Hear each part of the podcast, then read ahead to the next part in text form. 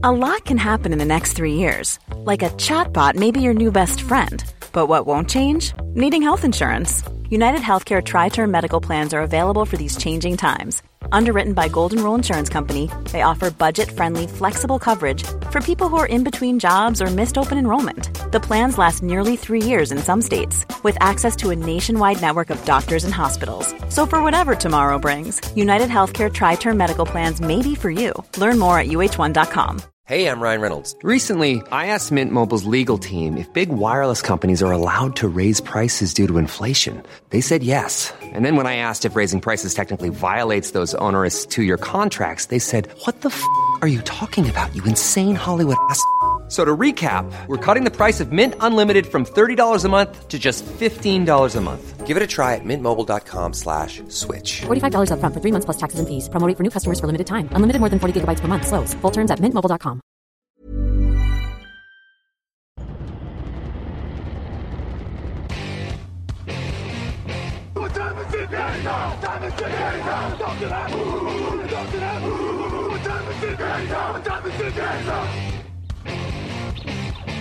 Got Gunn, Hulk left slot, Dixie left, Key left, Mercedes, wide chip, Ricky, Fever left, 75, Katie, Omaha, quick going.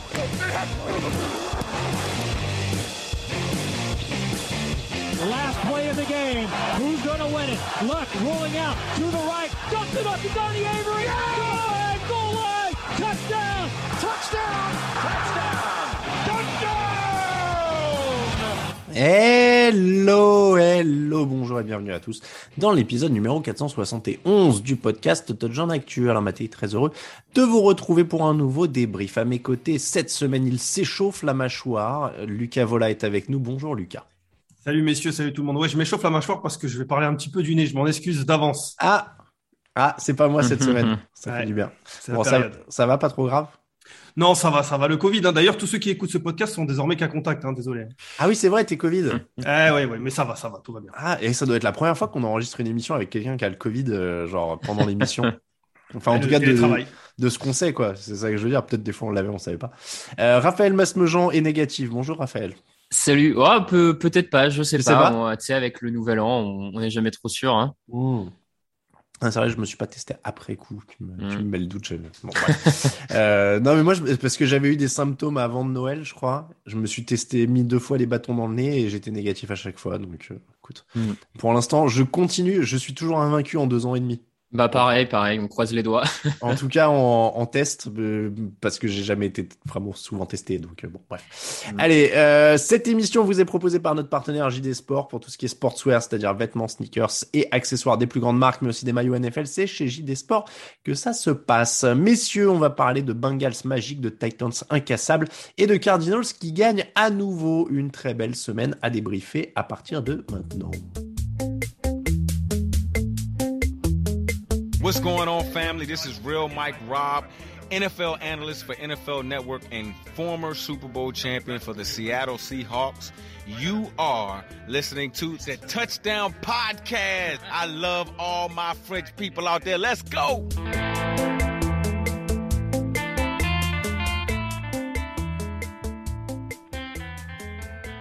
Bengals 34, Chiefs 31, c'était la grande affiche de la semaine. On a eu de la chance d'ailleurs en France, elle était à 19h, ça a été un festival. Les Bengals sont champions de la division AFC Nord, c'est quand même la plus grande nouvelle de ce match. Pas sûr qu'on s'y attendait si vite pour cette équipe avec Joe Burrow et Ja'Marr Chase en tête, en meneur on va dire, mais ils n'ont pas le temps, ils sont déjà champions AFC Nord. Ils étaient menés 14-0 dans ce match et puis Ja'Marr Chase est arrivé, 11 réceptions, 266 yards, 3 touchdowns, un match superbe où les deux équipes se sont rendues coup pour coup et les Bengals ont eu le dernier ballon, ils gagnent sur un field goal à la dernière seconde. Est-ce que c'est la naissance d'une grande équipe ou est-ce que je m'emballe dans le lyrisme ? Raphaël, je vois que tu souris. Je sais pas si c'est la naissance d'une grande équipe, en tout cas ça peut être la première pierre à quelque chose de vraiment intéressant. On l'a déjà dit un peu toute la saison, mais il y a un corps de jeunes joueurs dans cette équipe, hein. Mixon, Chase, Burrow, Higgins, Boyd, tout ça c'est moins de 26 ans. En défense, il y a aussi des jeunes joueurs à l'image d'Hendrickson, etc. Voilà, et sur les autres postes.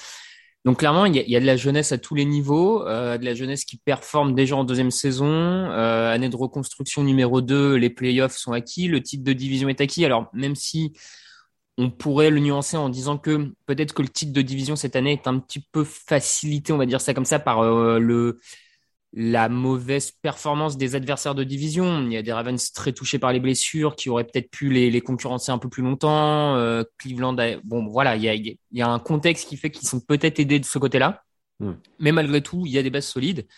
Et moi, j'ai envie de croire que dans une NFL toujours tournée un peu plus vers l'attaque, une attaque aussi explosive peut, s'ils arrivent un peu à aussi être capables d'avancer en dehors des big plays, à construire ça dans les années à venir, ça va devenir une place forte en AFC, à mon sens. Lucas.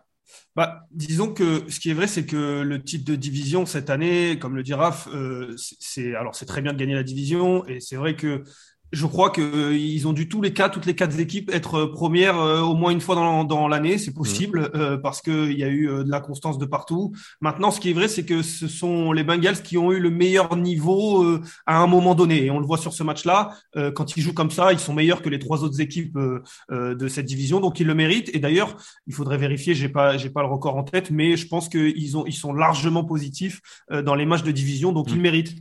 Maintenant, il y a une chose que c'est la confirmation, et on en est loin encore parce qu'il leur reste un match, il leur reste les playoffs et on va voir ce qu'ils donnent. Mais quand tu parles de naissance d'une grande équipe, on imagine sur la durée, et on voit à quel point c'était compliqué. On voit les Bills qui font pas la même saison que l'an dernier. On voit les Browns qui, surtout, et on en parlera peut-être, se sont qualifiés en playoff et qui ont du plus de mal cette année. Donc, attendons de voir pour ce qui est de la confirmation. Ceci étant dit, voilà, les pièces sont là et il y a moyen, en tout cas, de progresser continuellement avec une attaque surtout qui est incroyable et qui fait plaisir à voir. 4 victoires et 1 défaite dans la division, pour compléter ce que tu disais. Pittsburgh, c'est 3-2. Ravens, c'est 1 victoire pour 4 défaites. Et puis les Browns, c'est 2 victoires pour 3 défaites. Joe Burrow a été touché au genou en tentant une 4e tentative dans la fin de match. Ça semble pas grave, je le précise.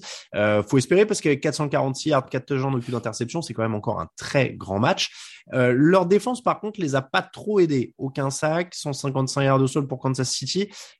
Je veux pas dire c'est le point faible, mais elle est encore assez irrégulière, par contre, cette défense des Bengals, Raphaël.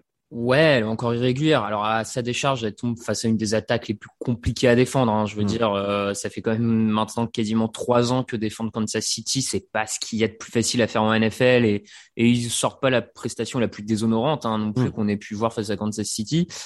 Oui, il y a encore des faiblesses. Maintenant, l'intersaison, s'ils arrivent à s'en sortir aussi bien que l'an dernier, on voit qu'ils ont un cap, qu'ils ont des idées sur les joueurs dont ils ont besoin pour leur système et que ça fonctionne. Donc, on peut quand même être optimiste là-dessus, sur leur capacité à renforcer la défense, qui à mon sens, a besoin d'être renforcée sur un peu tous les niveaux. Mais entre la draft, la free agency, ils ont des joueurs clés à un peu partout, et donc ils vont avoir le privilège de pouvoir vraiment choisir ce qui leur plaît le plus, et pas se dire j'ai à tout prix un besoin là, il faut que je le prenne tout de suite. Et ils vont avoir cette possibilité là, donc plein de directions possibles pour eux, tant mieux. Mais après, leur défense, quand le pass rush fonctionne, elle est aussi meilleure. Là, ils sont tombés sur une bonne ligne de Kansas City.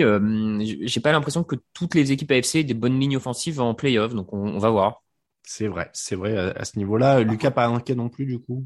Non, pas inquiet. Après, tu parlais de la défense qui les a pas beaucoup aidés. Ils prennent 28 points en première mi-temps, ils en prennent que 3 en deuxième. C'est vrai. Alors, c'est aussi dû au fait que le rythme s'est ralenti et que Zach Taylor a décidé, ou en tout cas a eu la possibilité avec son attaque, de priver Mahomes de ballon. Je crois qu'ils ont eu que 3 ou 4 drives en deuxième mi-temps, ce qui sur aide, mais ils ont pris que 3 points. Donc voilà. Et la différence, en tout cas la clé, elle a été, et c'est un argument qui marche pour les Bengals, mais surtout aussi pour les Chiefs, sur la ligne offensive de Kansas City, parce qu'en première mi-temps, elle a très bien protégé Patrick Mahomes, comme on l'avait vu la semaine dernière face aux Steelers.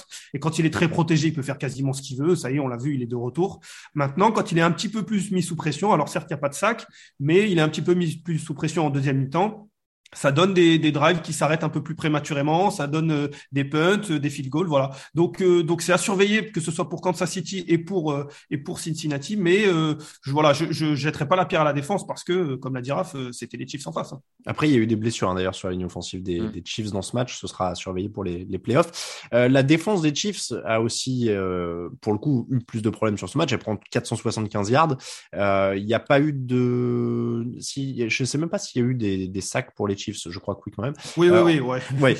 Ils prennent quand même 10 pénalités aussi dans l'ensemble. Ça aussi, c'est problématique. Est-ce que c'est un signe inquiétant ou alors voilà, l'adversaire était trop fort, c'était un très beau match, ça arrive? C'est forcément un petit peu inquiétant parce que certaines des lacunes, c'est celles qu'on voyait en début de saison, des plaquages ratés, des fautes un peu bêtes, notamment tout ce dernier drive de Cincinnati où finalement, ils leur redonnent une chance. D'ailleurs, il y a ce dernier drive, mais globalement, sur les 3 des touchdowns de Cincinnati viennent de drives qui auraient dû s'arrêter, mais qui ont été prolongés sur 3e ou 4e tentative par une pénalité de Kansas City. Donc quand même, Kansas City, à chaque fois, remettait les Bengals dans le match.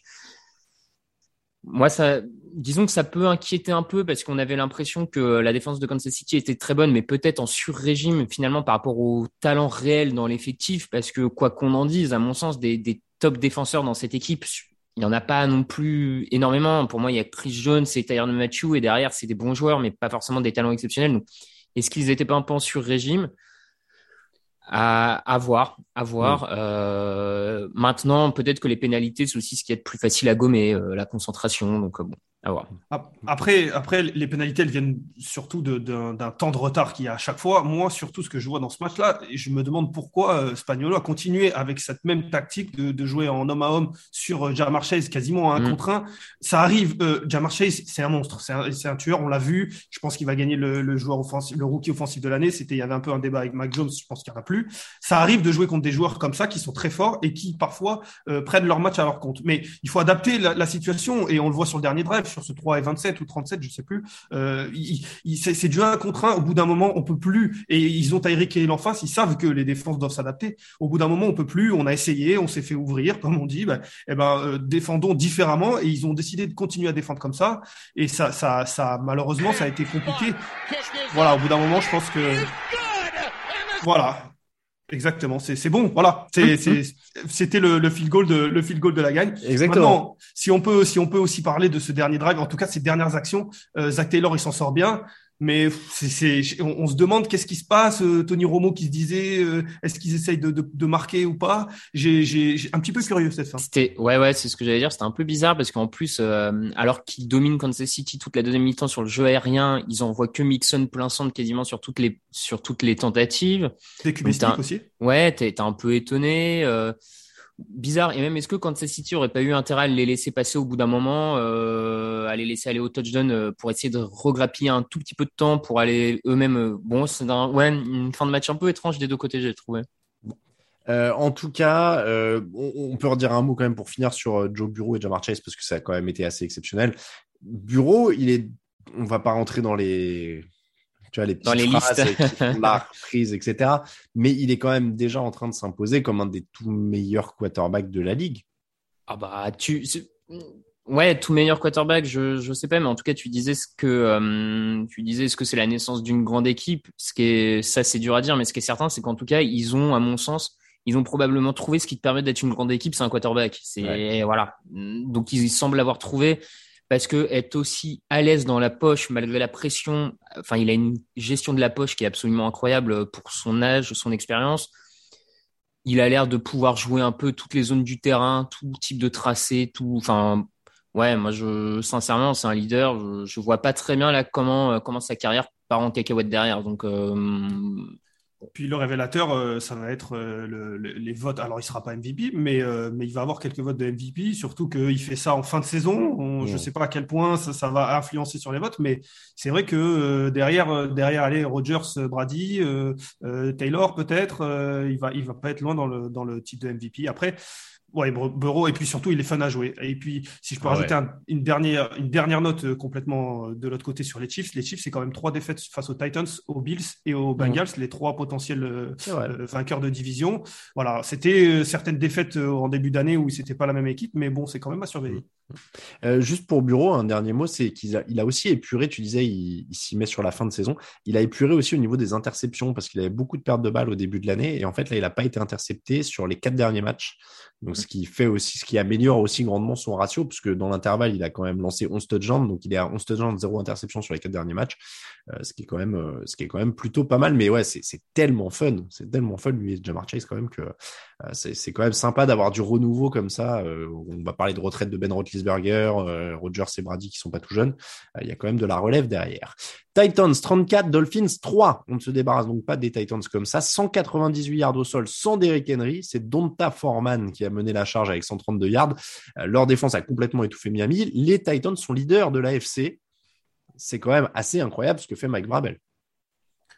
Ah, je pense qu'on parlait de titre. Je pense qu'il ne va pas être loin du titre de coach de l'année, notamment avec cette potentielle première place dans l'AFC carrément. Alors oui, c'est incroyable. Après, sur ce match, le score est un petit peu flatteur parce qu'il marque 17 points en toute fin de match. Mais quand même, ils sont dominateurs. Ils ont, comme tu disais, un jeu au sol qui, même sans le meilleur running back de la ligue, continue à performer. Ils ont des équipes spéciales qui sont très bonnes avec un punter qui a réussi à mettre notamment 3 punts dans les 10 yards ou dans les 20 yards adverses à chaque fois, et qu'on sait que quand l'attaque n'est pas forcément incroyable, c'est bien aussi d'avoir des équipes spéciales qui permettent de gagner ce jeu de possession. Et ça aussi, ça vient entre autres du coaching, même s'il y a aussi le talent des joueurs forcément.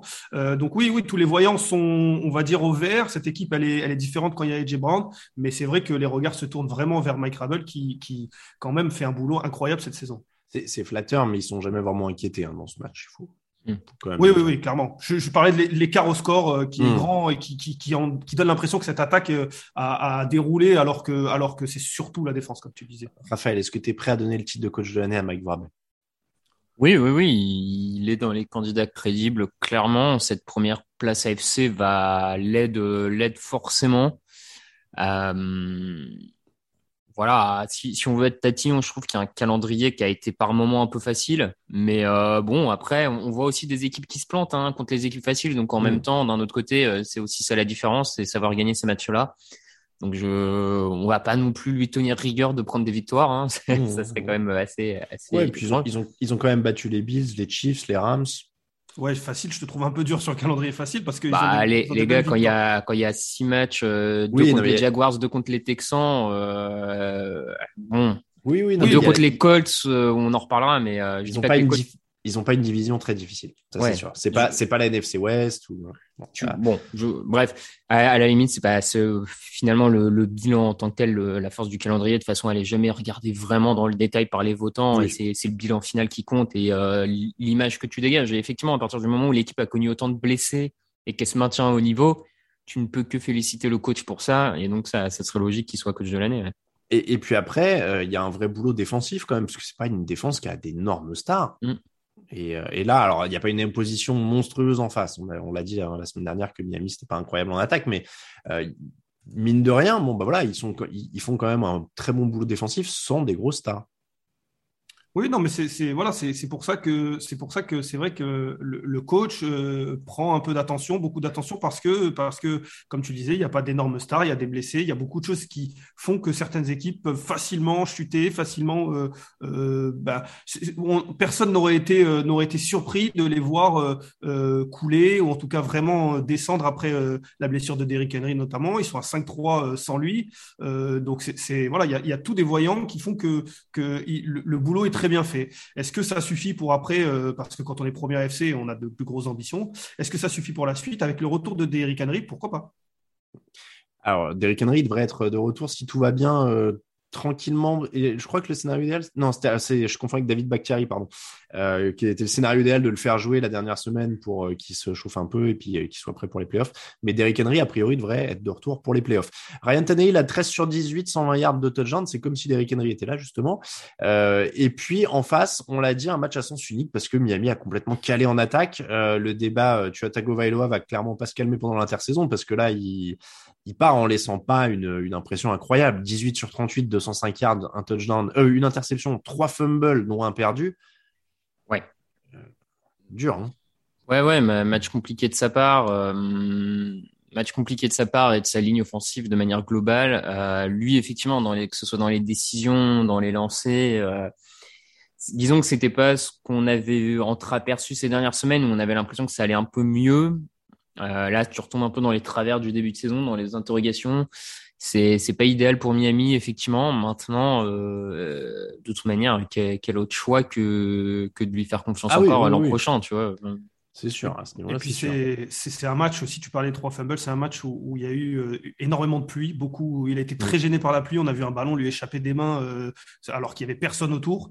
Je pense que il est encore jeune et inexpérimenté pour sortir de conditions comme celle-ci. Il sortait de quelques matchs bons, mais il faut que tout soit tous les éléments autour de lui soient très bons. Et dès qu'il y a quelque chose qui dévie un petit peu, il n'est pas encore au niveau. Après Miami, dans son ensemble, j'ai l'impression que dès qu'il faut passer ce cap des playoffs, on l'avait vu l'année dernière, ils étaient à un match des playoffs face aux Bills qui étaient déjà qualifiés, ils prennent une rouste complète avec plus de 50 points, là ils reviennent avec cette victoire d'affilée, il leur reste un match ou deux pour pourquoi pas passer le cap, ils n'y arrivent pas, c'est dommage pour cette équipe parce que ils avaient mal commencé, mais ils étaient pas loin des playoffs, on pouvait même y croire et malheureusement encore une fois ils passent pas le cap.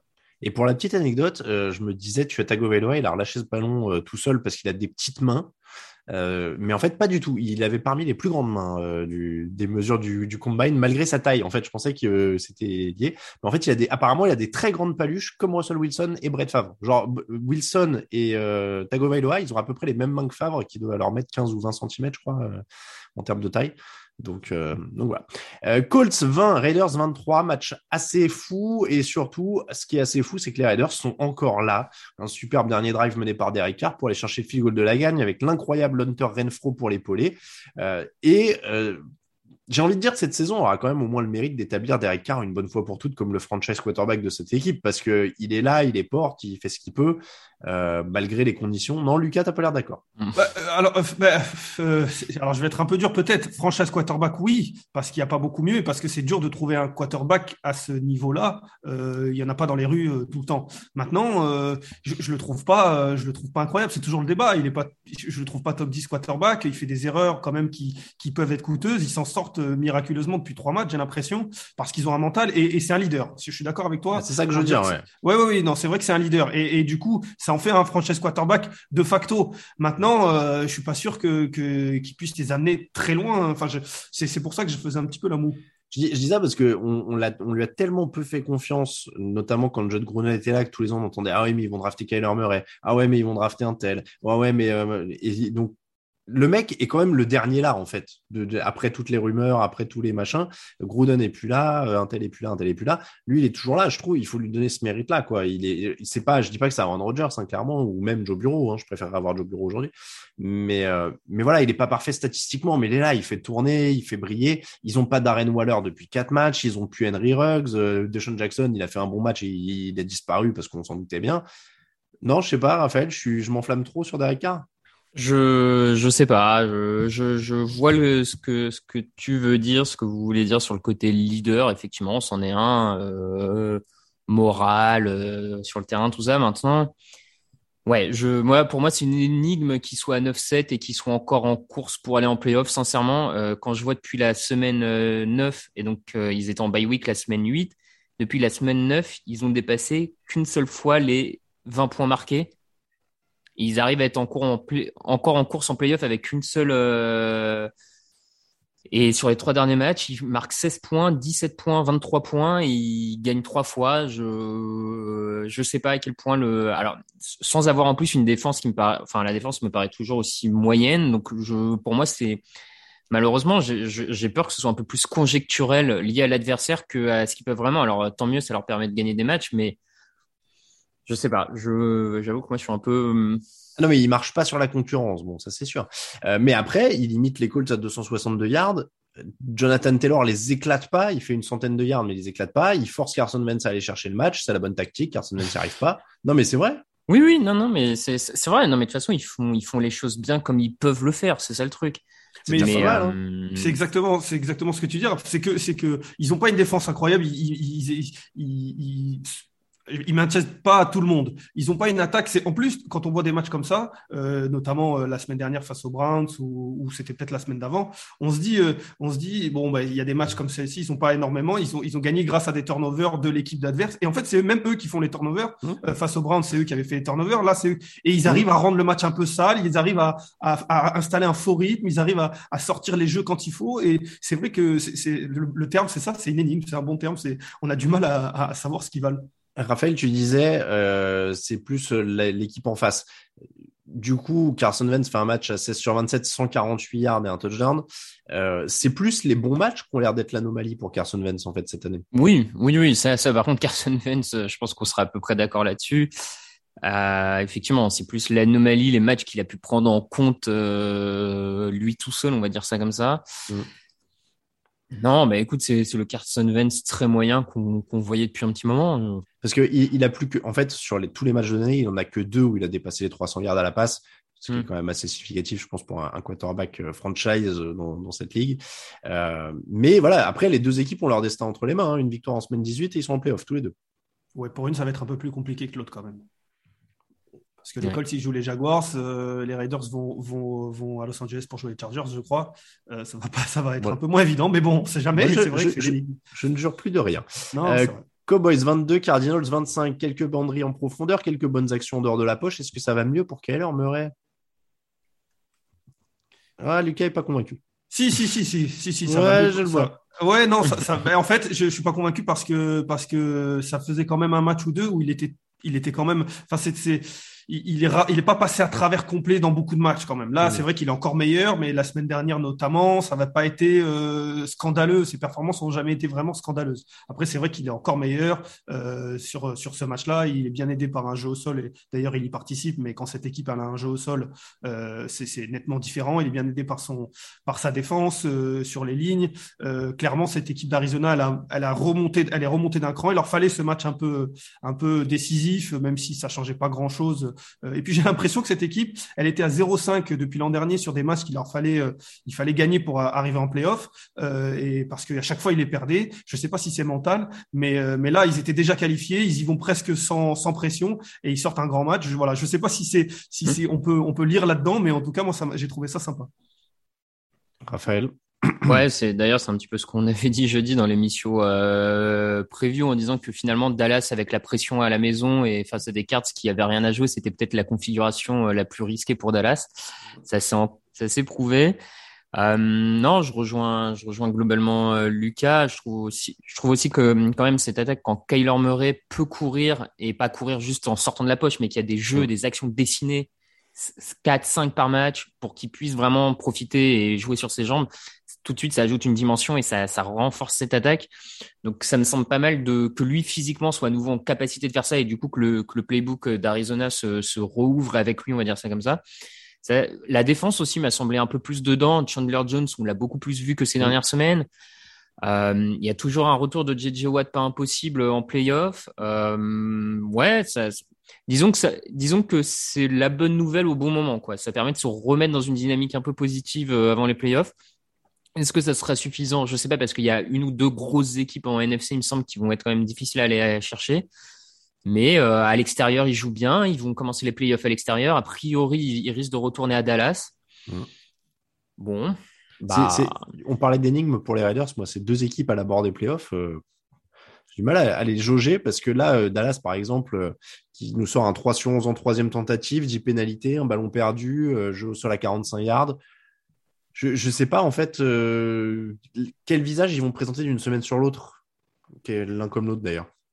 Ouais, non, c'est pas évident. Les Cowboys, pour le coup, ils font un match, ils passent à côté. Ouais, leur défense, elle prend beaucoup de yards. Leur défense, à partir du moment où, parce qu'on l'a dit, ils ont une bonne défense, ils ont pas une défense incroyable. Ce qui l'a fait passer de bonne à très bonne, c'est les pertes de balles qu'ils arrivent à provoquer. À partir du moment où ils arrivent pas à en provoquer, ça devient une défense qui devient bonne. Voilà, on va pas dire mauvaise, mais qui devient bonne et qui, dans des grands matchs comme ça, se fait marcher dessus. Et après, moi sur Dallas, j'ai j'ai maraude. Le coach McCarthy, encore une fois, il fait une gestion en fin de match sur ce fumble qui n'est pas appelé par les arbitres, mais il n'a pas de challenge parce qu'il a déjà pris son temps mort. Il a déjà pris 2 temps morts qui sont très litigieux. En fait, si ça avait été un autre coach, j'aurais pas dit grand-chose, mais c'est toujours la même chose avec lui. Et quand ça va arriver en play-off, ça sera certainement la même chose encore. Et ça peut coûter des matchs. Quand dans des grands matchs, ce sont le genre de choses qui sont très importantes.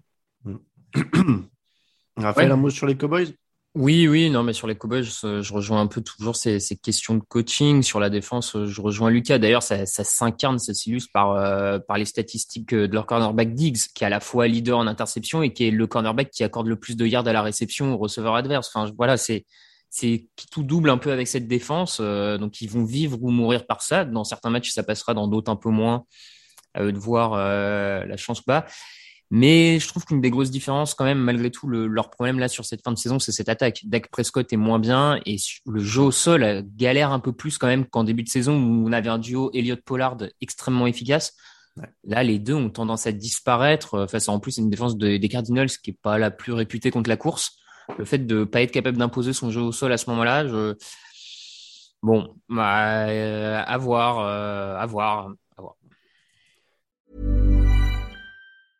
Hey, I'm Ryan Reynolds. Recently, I asked Mint Mobile's legal team if big wireless companies are allowed to raise prices due to inflation. They said yes. And then when I asked if raising prices technically violates those onerous 2-year contracts, they said, what the f*** are you talking about, you insane Hollywood ass So to recap, we're cutting the price of Mint Unlimited from $30 a month to just $15 a month. Give it a try at mintmobile.com/switch. $45 up front for 3 months plus taxes and fees. Promoting for new customers for limited time. Unlimited more than 40 gigabytes per month. Slows full terms at mintmobile.com.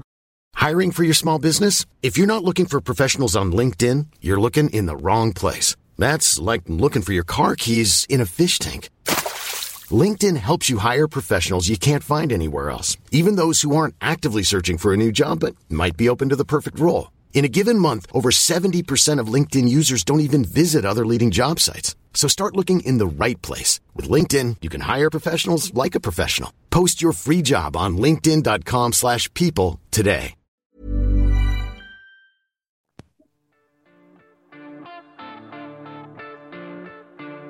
Hey, it's Hunter Renfrow from the Oakland Raiders, and you're listening to the Touchdown Podcast.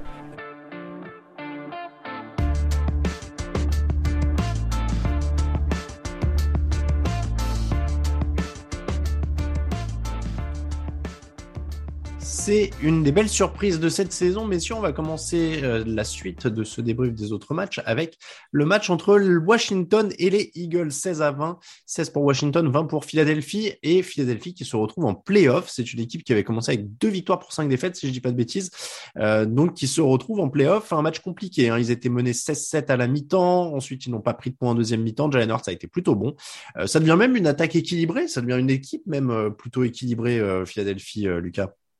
Oui, ça devient une équipe équilibrée. Et puis, comme tu le dis, ils n'ont pas paniqué. Ils étaient menés 10-0. Ils sont menés 16-7 à la mi-temps. Et ils paniquent pas. Ils restent dans leur identité. Alors, d'habitude, leur identité, c'est vrai que c'est beaucoup de jeux au sol. Là, il y en a eu un petit peu moins, mais ils ont fait confiance à Jalen Hurts. Et c'est ce que j'ai bien aimé. Et c'est rare pour une équipe qui a un coach rookie, qui a un quarterback assez jeune. C'est rare. Et pourtant, ils ont continué dans leur identité. Ça a fonctionné. Voilà, ils ont gagné. Après, attention, parce que ils vont aller en play-off, ça c'est sûr. Tu l'as dit. Ça fait plusieurs fois qu'ils commencent leur match un petit peu difficilement. À chaque fois, ils arrivent à revenir parce qu'ils jouent contre des équipes qui ne sont pas de calibre play-off. S'ils veulent accrocher quelque chose en play-off, il ne faudra pas faire ça contre Tampa Bay, contre Dallas ou Los Angeles.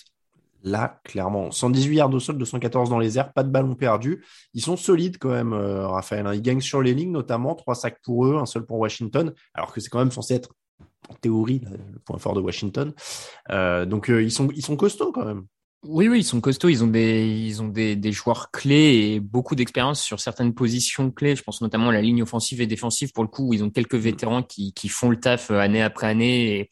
Et ce qui permet, à mon avis, d'avoir une sorte de constance en termes de plancher, de niveau de jeu sur ces squads-là, où c'est des squads qui passent jamais totalement à côté d'une saison. Ils arrivent à maintenir même la ligne offensive, quand il y a beaucoup de blessés, des Lane Johnson qui ont eu des blessures, des KLC, des machins, tu as toujours une sorte de niveau minimum qu'ils arrivent à obtenir. Donc ça, ça fait partie vraiment de leur cœur d'identité et de la solidité. Donc clairement, c'est une bonne nouvelle pour eux. Après, ils démarrent quand même très lentement leur match. Hein. Sur les 4 derniers matchs de mémoire, ils finissent 3 fois le premier quart-temps sans un seul point. Donc, c'est ça. Ce retard à l'allumage sera potentiellement compliqué à combler en play-off. Mais à mon sens, ils sont déjà tellement en avance sur le temps de passage de reconstruction que, et avec tous les choix de draft, la free agency, que bah, pour moi, ils peuvent que progresser l'an prochain, quoi. Bah, et surtout on critique beaucoup cette 7e place en play-off. C'est vrai que ça va permettre à une équipe moyenne, parce qu'on va pas dire que les Eagles ils ont une énorme équipe, mais ça permet à une équipe moyenne d'aller en play-off, de prendre de l'expérience. Alors peut-être que pour les spectateurs c'est pas incroyable, mais au moins pour des équipes comme ça, ça permet d'aller en play-off, de prendre de l'expérience, de continuer à construire, comme l'a dit Raph. Et je suis sûr qu'ils disent pas non à un match de play-off. Il est bon esprit, Lucas, t'as vu, il est là genre bon, nous ça va pas être ouf, mais c'est bien pour eux quand même. Après on peut avoir des surprises, hein. Des fois on se rappelle tous de Seattle, bilan négatif, qui sort les Saints sur une course énorme de Lynch. Enfin, bon, des fois, tu as des belles surprises en NFL. Hein. C'est quand même pas bien le... Bien sûr. Non, mais de toute façon, à force de rajouter des équipes en playoff, on aura de plus en plus de surprises. Hein, quand, c'est sûr. Quand tu auras la tête de série numéro 14 qui fera tomber la tête de série numéro 3, c'est vrai. Hein. Bon, Washington, pas grand-chose à dire sur cette équipe à ce stade de la saison. Ils étaient déjà éliminés. Moi, j'ai l'impression que, parce qu'on disait, Philadelphie, ils sont en train de se construire une identité. Ils ont un coach, ils ont un quarterback, qu'ils ont des vétérans, etc. Washington, c'est quand même une équipe qui a zéro identité, ce qui est ironique pour une équipe qui d'ailleurs va annoncer son nouveau nom très bientôt. Mais c'est vrai, et j'ai l'impression qu'en fait, ils ont tout le temps des joueurs provisoires. Tu vois, Heineken, il est là, mais on ne sait pas trop s'il va rester là. Enfin, ils attendent l'intersaison, quoi. Ouais, mais ils avaient fait ça l'année dernière, et puis on a vu ce qu'a donné la draft. Ça n'a pas été incroyable. J'ai l'impression que c'est surtout une année perdue pour eux. Alors oui, ils n'avaient pas des joueurs qui… Enfin, ils attendaient rien, mais bon, je pense que là, vraiment, dans la construction de l'équipe, comme tu le disais, l'année est perdue. Raphaël, j'allais dire, malheureusement, pour moi, Washington fait partie de ces franchises qui sont… désolé hein, pour les fans, tout ça, mais qui sont vérolés dans les bureaux à l'intérieur. Complètement. Et je pense que tant que tu as des directions comme ça, c'est compliqué d'avoir une structure, une franchise fonctionnelle sur la longue durée. Peut-être qu'ils vont avoir une saison par-ci, par-là de coups d'éclat, mais sur la durée, ça peut pas. Enfin, pour moi, ça marchera pas. Donc complètement. Packers 37, Vikings 10, un match qui a mis quelques drives à se dessiner. Les Packers n'ont trouvé la end zone que sur leur 5e offensive, mais ensuite ils ont tranquillement gagné. Aaron Rodgers continue de dérouler, 480 yards en attaque, ils prennent que 206 yards en défense. Là, pour le coup, on parlait de match dont il n'y a pas grand-chose à tirer. Bah, les Packers avaient Aaron Rodgers et toute leur armada. En face, il y avait pas Kirk Cousins, Sean Mannion à la barre. Bon, il n'a pas été honteux, mais 206 yards, tu ne vas pas inquiéter Aaron Rodgers, quoi, a priori. Non, tu ne vas pas inquiéter Aaron Rodgers, mais effectivement, ça sentait le match un peu facile pour Green Bay. Comme tu dis, on n'attend pas grand-chose. De toute façon, les Packers, maintenant, ils vont avoir la première place NFC. Ils vont pouvoir jouer tous les playoffs à domicile. Ils vont compter les retours de Bakhtiari et Jair Alexander, deux joueurs clés, des meilleurs joueurs à leur poste. Tout est bien et bon comme il faut au bon moment. Maintenant, il y a cette petite marche à passer. Ça revient un peu à ce qu'on disait depuis un moment, quoi. Green Bay, on les attendait en play-off. Je crois qu'on a dit ça dans la première émission. Ouais, c'est ça. Ça devait être la preview, quoi. Lucas, t'as appris quelque chose dans ce match ? Non, ils ont gagné avec autorité, c'est ce qu'on attendait. Ils avaient vu tous les résultats. Maintenant, j'ai l'impression pour Green Bay, parce que ça fait 2 ans qu'ils font cette finale. Là, il y a tout qui fonctionne. Rodgers est encore toujours au top. Il risque de gagner son 2e titre de MVP d'affilée. Adams, c'est incroyable. Au sol, ça marche très bien avec Dillon et Jones. En défense, c'est très bon. La fleur est bon. Ils vont avoir, comme le disait Raph, tous les matchs en play-off à domicile. Donc voilà, c'est vraiment l'année ou jamais, j'ai l'impression. Donc il va falloir prouver. Juste sur, je me permets, Mike Lafleur pourrait aussi peut-être avoir le coach de l'année, parce que c'est vrai. Après 3 saisons, j'arriverai jamais. Ils sont à 13-3 à nouveau, meilleur bilan. Et la stat m'a étonné, mais les 2 dernières saisons de Rodgers, avant que Lafleur arrive, le bilan de l'équipe, alors même s'il y a quelques blessures de Rodgers dans le lot, mais c'est 24 victoires pour 21 défaites, je crois.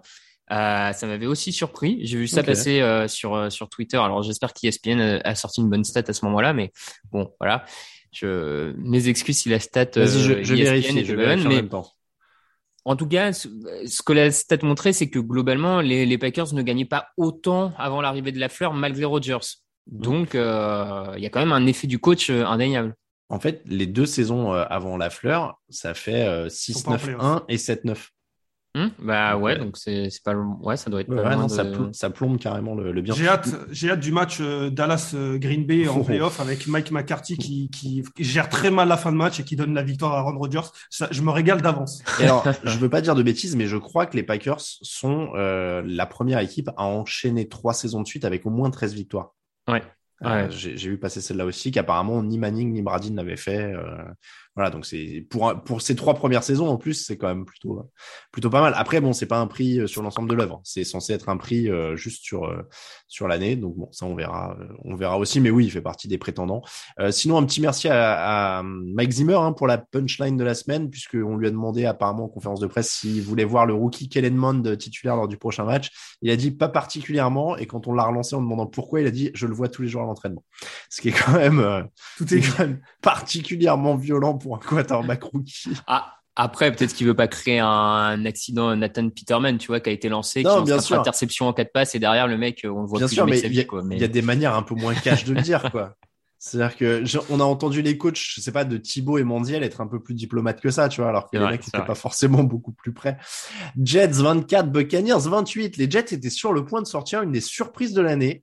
Tom Brady a récupéré le ballon à 2 minutes de la fin avec 4 points de retard, mais vous savez ce qui se passe dans ces cas-là. Il va chercher un touchdown. En l'occurrence, c'était dans les mains de Cyril Grayson, du grand Brady, comme d'habitude. Mais s'il a dû en arriver là, c'est notamment quand même parce que la défense de Tampa a souffert dans ce match. Ils prennent 24 points contre les Jets. Zach Wilson fait un bon match. Peut-on dire.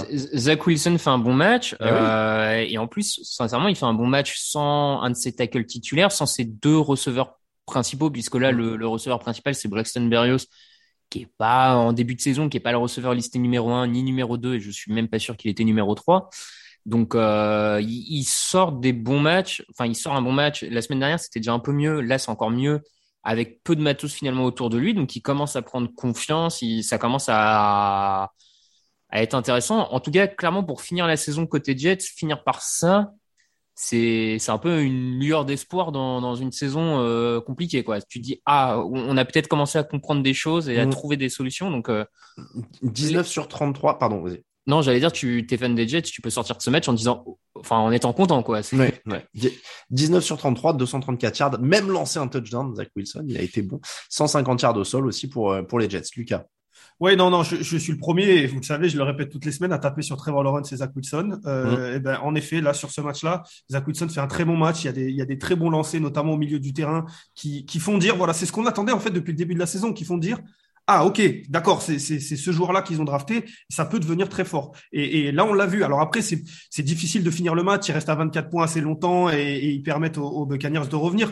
Mais ça, c'est parce que c'est un rookie, parce qu'il n'est pas aidé par son coaching staff, et notamment Mike Lafleur. Il lui a fait un petit shout-out, Raph, tout à l'heure, mais il arrive, Mike Lafleur, sur ce QB sneak, il y a eu une incompréhension. Robert Salah a complètement lancé son coordinateur offensif sous le bus en conférence de presse. Mais voilà, il y a quelque chose. Voilà, ils ont du mal à finir parce qu'il est rookie. Mais il y a des choses sur lesquelles s'appuyer, et on a été ravis de voir un très bon match de Zach Wilson, en effet. Bon, le fait du match, évidemment, on est obligé d'en parler. Alors, il faut dire quand même un mot, avant de passer à l'autre, on va parler de la défense quand même de Tampa. C'est ce que j'allais dire, voilà, parce que je levais le doigt. Voilà. Parce qu'il y a quand même un petit souci avec la défense des Buccaneers sur ce match, Raphaël. Ouais, bah c'est même pas la première fois qu'on voit ça, hein. Cette saison, le match de la semaine dernière déjà avait pas été facile en défense. Depuis un mois à peu près, je trouve qu'en défense, quand le pass rush est un peu moyen, on va dire, les defensive backs en fait me semblent particulièrement en difficulté, et notamment contre des receveurs rapides. Je trouve qu'il y a vraiment un déficit de vitesse chez les cornerbacks de Tampa Bay. Voilà, qui pourrait être embêtant pour la fin de saison, parce que des receveurs en NFL rapides, il y en a quelques-uns. Ils pourraient en rencontrer quelques-uns d'ici la fin de saison. Donc voilà, après ils ont leur attaque, ils restent toujours dans le match, parce que la défense, même en étant un peu en difficulté, elle est pas mauvaise, elle maintient l'adversaire à un niveau qui permet à Tom Brady d'aller continuer à aller chercher l'adversaire. Mais ouais, depuis 2-3 semaines, Tampa me fait pas une impression folle, quoi. C'est sûr que si tu joues Tyreek Hill au Super Bowl... Après, pour mesurer un petit peu, tu parles du pass rush, chaque Barrett n'était pas là et Jason Pierre-Paul n'était pas là. Donc, c'est vrai que ça aide pas. Moi, justement, ce qui m'inquiète un peu plus, c'est la défense au sol qui prend 150 yards, là où d'habitude, cette défense-là est l'une des meilleures de la ligue, voire la meilleure. Ça se joue souvent avec New Orleans. Ouais, ils étaient à 88 avant le match, ils prennent 150 yards contre une équipe qui au sol qui a jamais été une référence. En plus, le running back titulaire des Jets était absent. Ça m'inquiète un petit peu plus. Après... il y a beaucoup de blessés, la vente David n'était pas là non plus, donc à voir. Mais c'est vrai que ça pose pas mal de questions. Oui, mais justement, par rapport à l'an dernier, c'est un peu la différence, c'est qu'ils ont des blessés en défense en arrivant en play-off, ce qu'ils n'avaient pas l'an dernier. L'an dernier, effectif total, full. Là, après, c'est le lot de la vie NFL, mais bon. Un qui ne sera plus là, donc c'est Antonio Brown, sorti en plein match. Il a retiré son maillot après une embrouille avec son coach, sorti torse nu du terrain alors que ça jouait. Déjà, le sportif, c'est quand même une perte énorme. 42 réceptions, 545 yards, 4 touchdowns en seulement 7 matchs. C'est une des cibles préférées de Tom Brady. C'est quand même une vraie perte importante dans l'optique des playoffs. Surtout quand on sait que Chris Godwin est absent blessé, aussi. Ouais. Donc, c'est en effet, là, Grayson, il est bien gentil et Tom Brady arrive à lui en faire sortir et ça m'a l'air d'être un bon bougre, comme on dit, mais c'est vrai qu'Antonio Brown, c'est autre chose et malheureusement, il va falloir que Rob Gronkowski sorte vraiment, vraiment d'énormes matchs. Là, il fait plus de 100 yards, mais est-ce qu'il est capable de les enchaîner sur 3-4 semaines d'affilée désormais ? Je suis pas sûr. Raphaël, un mot sur cette perte sportive. Oui, sportivement, c'est forcément une perte parce que c'est un receveur d'expérience. Il y a l'alchimie. On voit, quand on voit le duo Burrow-Chase, on voit à quel point une alchimie entre un quarterback et un receveur, ça a de l'importance aussi, savoir se trouver un peu les yeux fermés. Brady semblait avoir plus ou moins ça avec Antonio Brown. Donc, c'est une perte sur le terrain. Voilà. Après... Pour le reste, je suppose qu'on va épiloguer sur, j'ai pas grand-chose sur ce qui s'est passé. Non mais voilà, enfin moi j'avais en plus c'est un drôle d'écho parce que c'était dans l'émission de la semaine dernière le flop et tout ça machin. Donc moi j'ai un peu dit ce que j'avais à dire. J'ai dit qu'il assumait rien et voilà ce qui arrive quand on laisse un mec ne jamais rien avoir assuré. Après juste un mot, moi je suis pas tout à fait d'accord avec tous les gens qui font. Bon, c'est le principe de Twitter, mais les psychologues de comptoir, tu sais, de Twitter. Oui, il a eu des commotions, oui il est bipolaire, oui il est machin, etc. Déjà je suis pas sûr que ça face de toi un mec qui agresse des gens ou qui soit agresseur sexuel, et puis du coup tant qu'il l'a pas dit, puisque maintenant il peut aller voir des psys, et si vraiment les Buccaneers l'avaient pas pris pour le sportif et vraiment pour le social comme ils le faisaient croire au début, puisque bon c'était un programme de réinsertion, si tu les écoutais évidemment c'était pour l'aider, tu vois, ce brave Antonio, etc. On a bien vu que c'était pas le cas, parce que si c'était vraiment le cas, Bruce Arians l'aurait pas coupé en conférence de presse juste après, il aurait peut-être attendu de le voir à froid pour savoir comment ce qui s'était passé, donc voilà, moi je trouve que c'est encore une manière de lui trouver des excuses, de dire oui mais il a peut-être ceci, il a peut-être cela, peut-être que c'est un mec à qui on a tout autorisé et qui pète les plombs facilement parce qu'on lui a toujours tout autorisé et qui voilà, bon, ouais. mais en fait on en sait rien. Peut-être qu'il a un problème psychologique, j'en sais rien. Mais tu vois ce que je veux dire. Mais tant qu'il le dit pas ou qu'il n'est pas allé vraiment voir des professionnels de santé, ce qui devrait être le cas en théorie, on peut pas. C'est difficile de juger quoi. Donc voilà. Bon bref, encore une fois. C'est pas notre domaine de compétence. 49ers 23, Texans 7, Trey Lance 16 sur 23, 249 yards, 2 touchdowns, 1 interception. A priori, Jimmy Garoppolo est safe. J'ai donné les stats, elles sont pas très significatives. C'est plus dans le rendu et dans l'impression. Clairement, Jimmy Garoppolo a l'air safe. On est d'accord. Oui. Trey Lance, tu sens que c'est un rookie, et puis un rookie pas poli dans le sens encore un peu brut. Tout était pas très bon, des lectures un peu lentes, etc. Après voilà, l'avantage d'être lancé dans ce contexte-là, c'est face à une équipe plus faible, qui a moins de matos, donc ça lui a permis quand même de jouer un peu plus sereinement. Tant mieux pour San Francisco, il gagne les matchs en l'absence de Garoppolo qu'il faut gagner pour être sûr d'aller en play-off. Mais l'important pour eux maintenant, c'est de retrouver Garoppolo au moment des play-offs. Et puis après, croiser les doigts sur Jimmy. Je suis un peu inquiet pour ça, moi. On y viendra peut-être dans les previews ou quoi, mais il a l'air d'avoir une vraie grosse blessure au pouce, avec des ligaments qui vont nécessiter une opération, etc. Je ne sais vraiment pas dans quel état il va jouer dans 3 semaines, ou dans 2 semaines. S'il joue. Là, il nous avait laissé le doute toute la semaine. On a appris tard que Trey Lance allait être titulaire, je crois. Je ne sais pas, parce qu'il ne s'est pas entraîné du tout, Garoppolo. Ouais, mais en tout cas, c'est vrai que je sais pas s'il sera là face aux Rams cette semaine. En fait, moi, je dis ça parce que jurisprudence Lamar Jackson, au début, on nous disait que sa cheville, c'était rien. Et en vrai, il n'est pas là depuis 3 semaines, 1 mois. Donc, je sais même pas si on verra Garoppolo pour les playoffs, quoi. Ça me semble… Bon, en tout cas, ils gagnent avec 175 yards au sol. Ils sont dans leur style. Puis en face, c'est sûr que vous l'avez dit, il n'y avait pas du matos, quoi. Les Texans ont mené 7-0 quand même au début du match grâce à Brandon Cooks. Bon, et puis plus rien. Je suis un peu déçu pour mon poulain Davis Mills, évidemment. C'est logique, mais il pouvait rien faire, on est d'accord, Lucas. Ouais, c'était compliqué. Après, c'est vrai que Trellen, ça a mis du temps à rentrer dans le rythme. Je pense que déjà, Greg va être content. La semaine dernière, il tapait sur Shanahan qui disait qu'il n'y avait pas assez de courses. On a eu 37 pour 23 passes. Donc déjà, ça c'est quelque chose qui a été intégré par Shanahan de ne pas faire lancer trop son quarterback rookie. Mais on a senti, il avait dit Shanahan aussi qu'il avait du mal quand il changeait les quarterbacks. Et on a senti que dans ce début de match, il n'arrivait pas à trouver ce qui marchait pour son quarterback rookie, parce que ce qui marche pour lui n'est pas ce qui marche pour Garoppolo. Ça a été un petit peu mieux en fin de match, mais c'est vrai qu'en face, Houston, ils ont plus rien à jouer, ils ont mené, mais après sur la durée du match, c'est plus compliqué. Brandon Cooks fait encore un bon match, en espérant qu'ils soient encore là l'année prochaine, mais sinon il n'y a pas grand chose à dire sur Houston. Saints 18, Panthers 10. Les Saints sont toujours dans la course au playoff au terme d'un match pas franchement emballant, 3 sacs et demi pour Cameron Jordan. Ils continuent vraiment à vivre sur le dos de leur défense, les Saints. Bah oui, là depuis quasiment 3 semaines, 1 mois, c'est vraiment que sur la défense qu'ils survivent et qu'ils restent en course en play-off. Donc on n'est pas totalement surpris parce que la défense des Saints, on la savait bonne, voire très bonne, et même excellente par moment. Donc voilà, elle a fait son travail. Ça passe face à des adversaires faibles, mais quoi qu'il arrive, ils pourront rien faire en play-off s'ils y vont avec cette attaque. Enfin, c'est absolument inenvisageable.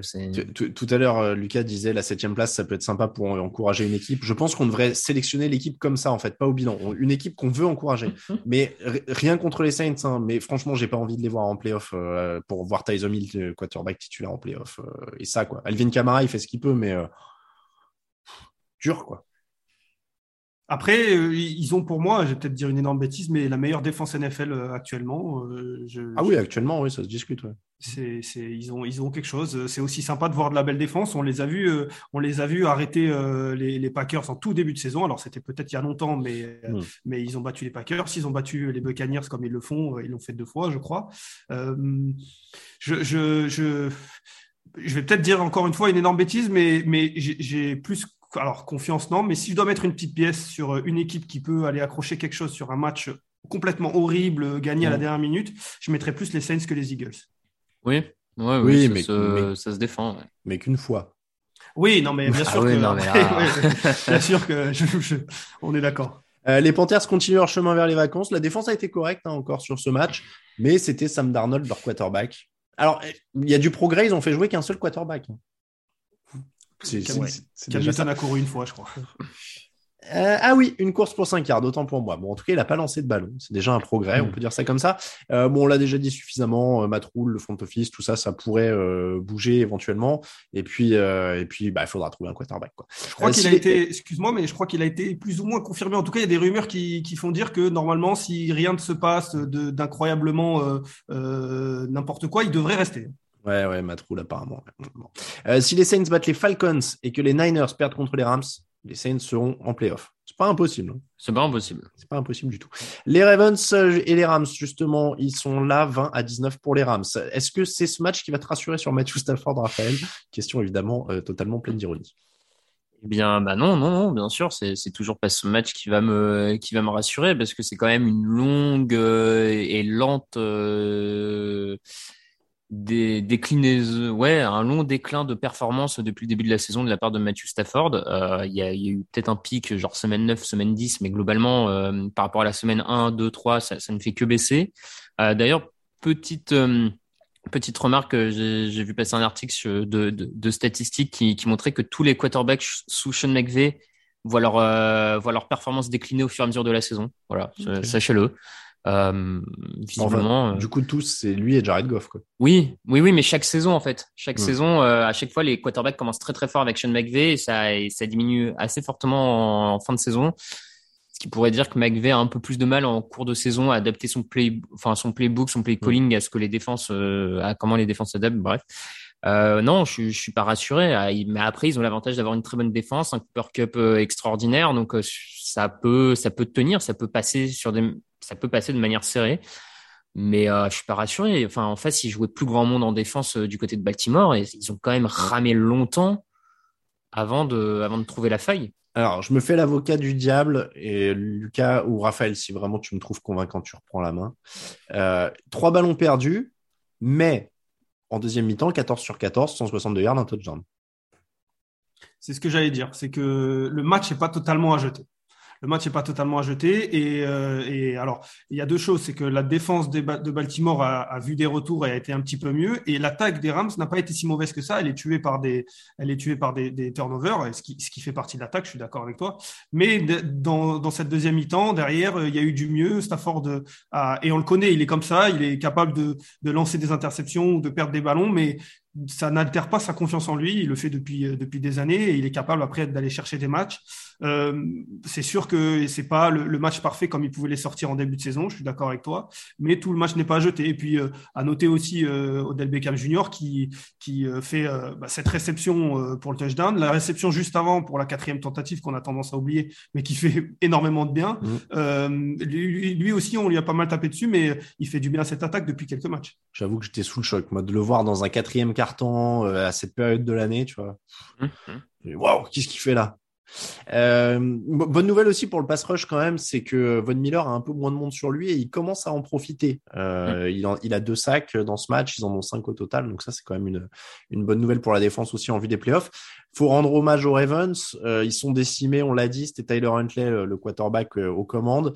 Ils gagnent encore 165 yards au sol, ils s'en sortent en défense pendant un bon moment, en provoquant des turnovers. Ils vont probablement louper les playoffs, mais quand même faut rendre, enfin je sais pas, moi je trouve qu'il faut rendre hommage à cette équipe, quoi, et à John Harbaugh qui est quand même en train d'écoper dans tous les sens avec les blessures, les Covid, les machins, et qui arrive à garder une équipe compétitive. C'est pas donné à tous les coachs.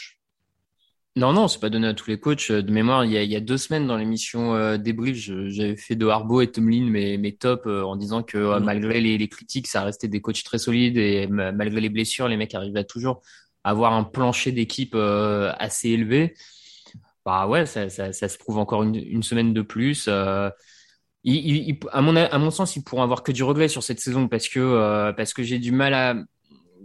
Une partie de moi pense que sans aucune blessure ou avec beaucoup moins, ils peuvent aller en play-off. Hein. Je veux dire, ils peuvent accrocher un des spots en play-off. Après, les play-offs sont les play-offs, il se passe ce qui se passe. Mais bon, c'est quand même une petite saison regret, je pense, pour Baltimore, qui avait besoin de confirmer les progressions de Lamar Jackson, qui avait besoin de se lancer. Enfin, et tu peux pas vraiment le faire cette saison. Donc, Steelers 26, Browns 14, c'était le jubilé de Ben Roethlisberger à Pittsburgh, ou presque, ils sont encore en course dans les playoffs, mais c'était surtout un énorme match de Najee Harris, 188 yards au sol à 6,7 yards par course. Lucas, c'est prometteur. Oui, mais Najee Harris, ça fait un moment qu'on le voit dans cette attaque, et on sent qu'il se démène comme il peut. Quand la ligne offensive ne lui fait pas de cadeau, il fait un match bon, et quand la ligne offensive l'aide, il fait un très bon match. C'est un super joueur, c'est sur lui que l'attaque va reposer dans le futur. Voilà. Après, Big Ben a un peu pris la lumière, mais voilà, c'est vrai que Najee Harris fait un super match. TJ Watt est incroyable avec 4 sacs. Voilà, ce sont les deux joueurs qui ont porté cette équipe, mais c'est vrai qu'on a parlé et on parle que de Big Ben, parce que le match a commencé, on se disait peut-être que c'est son dernier match. Il avait un petit peu laissé entendre, mais on ne savait pas. Et d'ailleurs, j'ai commencé à écrire le résumé en mettant du conditionnel, et puis en voyant les images de la fin où il est en pleurant, où il explique aux commentateurs que ça fait du bien de partir comme ça. J'ai rapidement enlevé le conditionnel, et puis je me suis dit que c'était en effet ça son départ. Bon, TJ Watt, alors... TJ Watt, tu l'as mentionné, 4 sacs d'un coup, ça le fait monter à 21,5. Il est à 1 sac du record de Michael Strahan de 22,5 sur une saison. Donc ça, ce sera à surveiller pour la semaine d'après. Mais en effet, Raphaël, Ben Roethlisberger, sans être le meilleur joueur de ce match, était l'histoire de ce match, quoi. Oui, forcément, c'était l'histoire de ce match. C'était une énième saison avec cette victoire qui permet aux Steelers d'avoir un bilan positif, qu'il a toujours mené bien comme il fallait. Donc oui, c'était la belle histoire. Après, je pense que c'était une histoire qu'il est temps de finir, parce que là, le match, malgré tout, malgré la victoire, il est quand même pas facile. Il y a 24 passes réussies pour une moyenne de 2,7 yards par passe, 123 yards lancés en 24 passes. Avec la taille qu'il fait, tu sens que c'est compliqué, quoi. Avec la taille qu'il fait, est-ce que mathématiquement, s'il avait plongé en avant sur chaque snap, il serait allé plus loin qu'avec ses passes? Tu sais, genre.